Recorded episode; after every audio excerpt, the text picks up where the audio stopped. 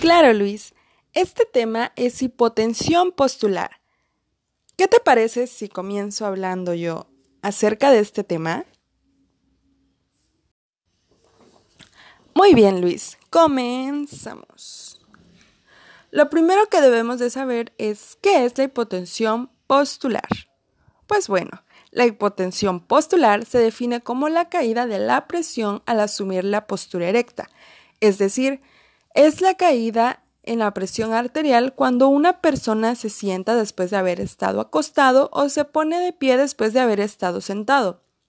Cuando la presión arterial le llega menos sangre a los órganos y a los músculos, esto puede hacerlo propenso a las caídas.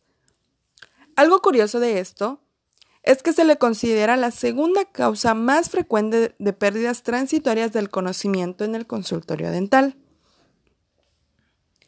Por otra parte, como ya se mencionó antes, la hipotensión postular, como lo indica su nombre, se refiere a episodios de disminución de la presión arterial diastólica o sistólica, se acompañen o no de pérdida breve del conocimiento. Actualmente se aceptan valores de disminución de la presión arterial mayores de 20 milímetros de mercurio para la presión sistólica y mayores de 10 milímetros de mercurio de la diastólica.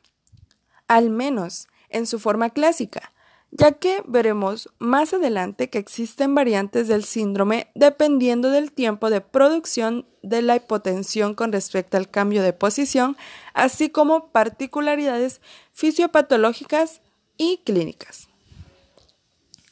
Esto es muy interesante, pero también tú sabías que en el adulto mayor este tema adquiere mayor importancia debido a que representa el grupo etario en el que estos fenómenos se manifiestan con mayor frecuencia, ocasionando los mayores índices de morbimortalidad a corto o a largo plazo, así como significativos índices de discapacidad permanentes, que en el paciente anciano redundan en complicaciones que eventualmente pueden dar al trance con la vida.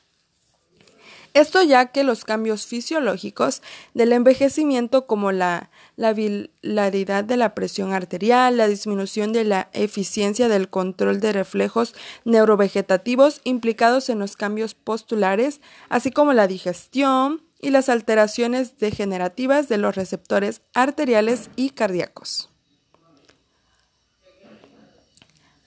Cabe añadir, Luis, que desde el punto de vista práctico del síncope se incluye dentro de las causas de pérdida breve del conocimiento, constituyendo una entidad con personalidad propia definida por la presencia de pérdida breve del conocimiento de recuperación espontánea y causada por una disminución global y transitoria del flujo sanguíneo cerebral. De esta forma, evitamos confusiones, otras causas de pérdida del conocimiento, que como veremos más adelante, difieren desde el punto de vista clínico y fisiopatológico.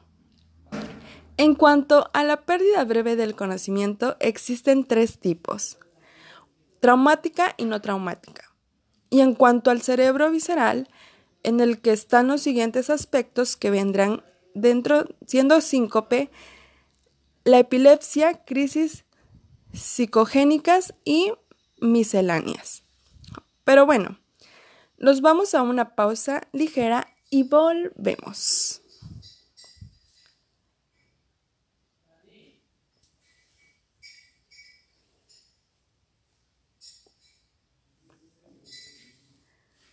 Y regresamos continuando con el tema.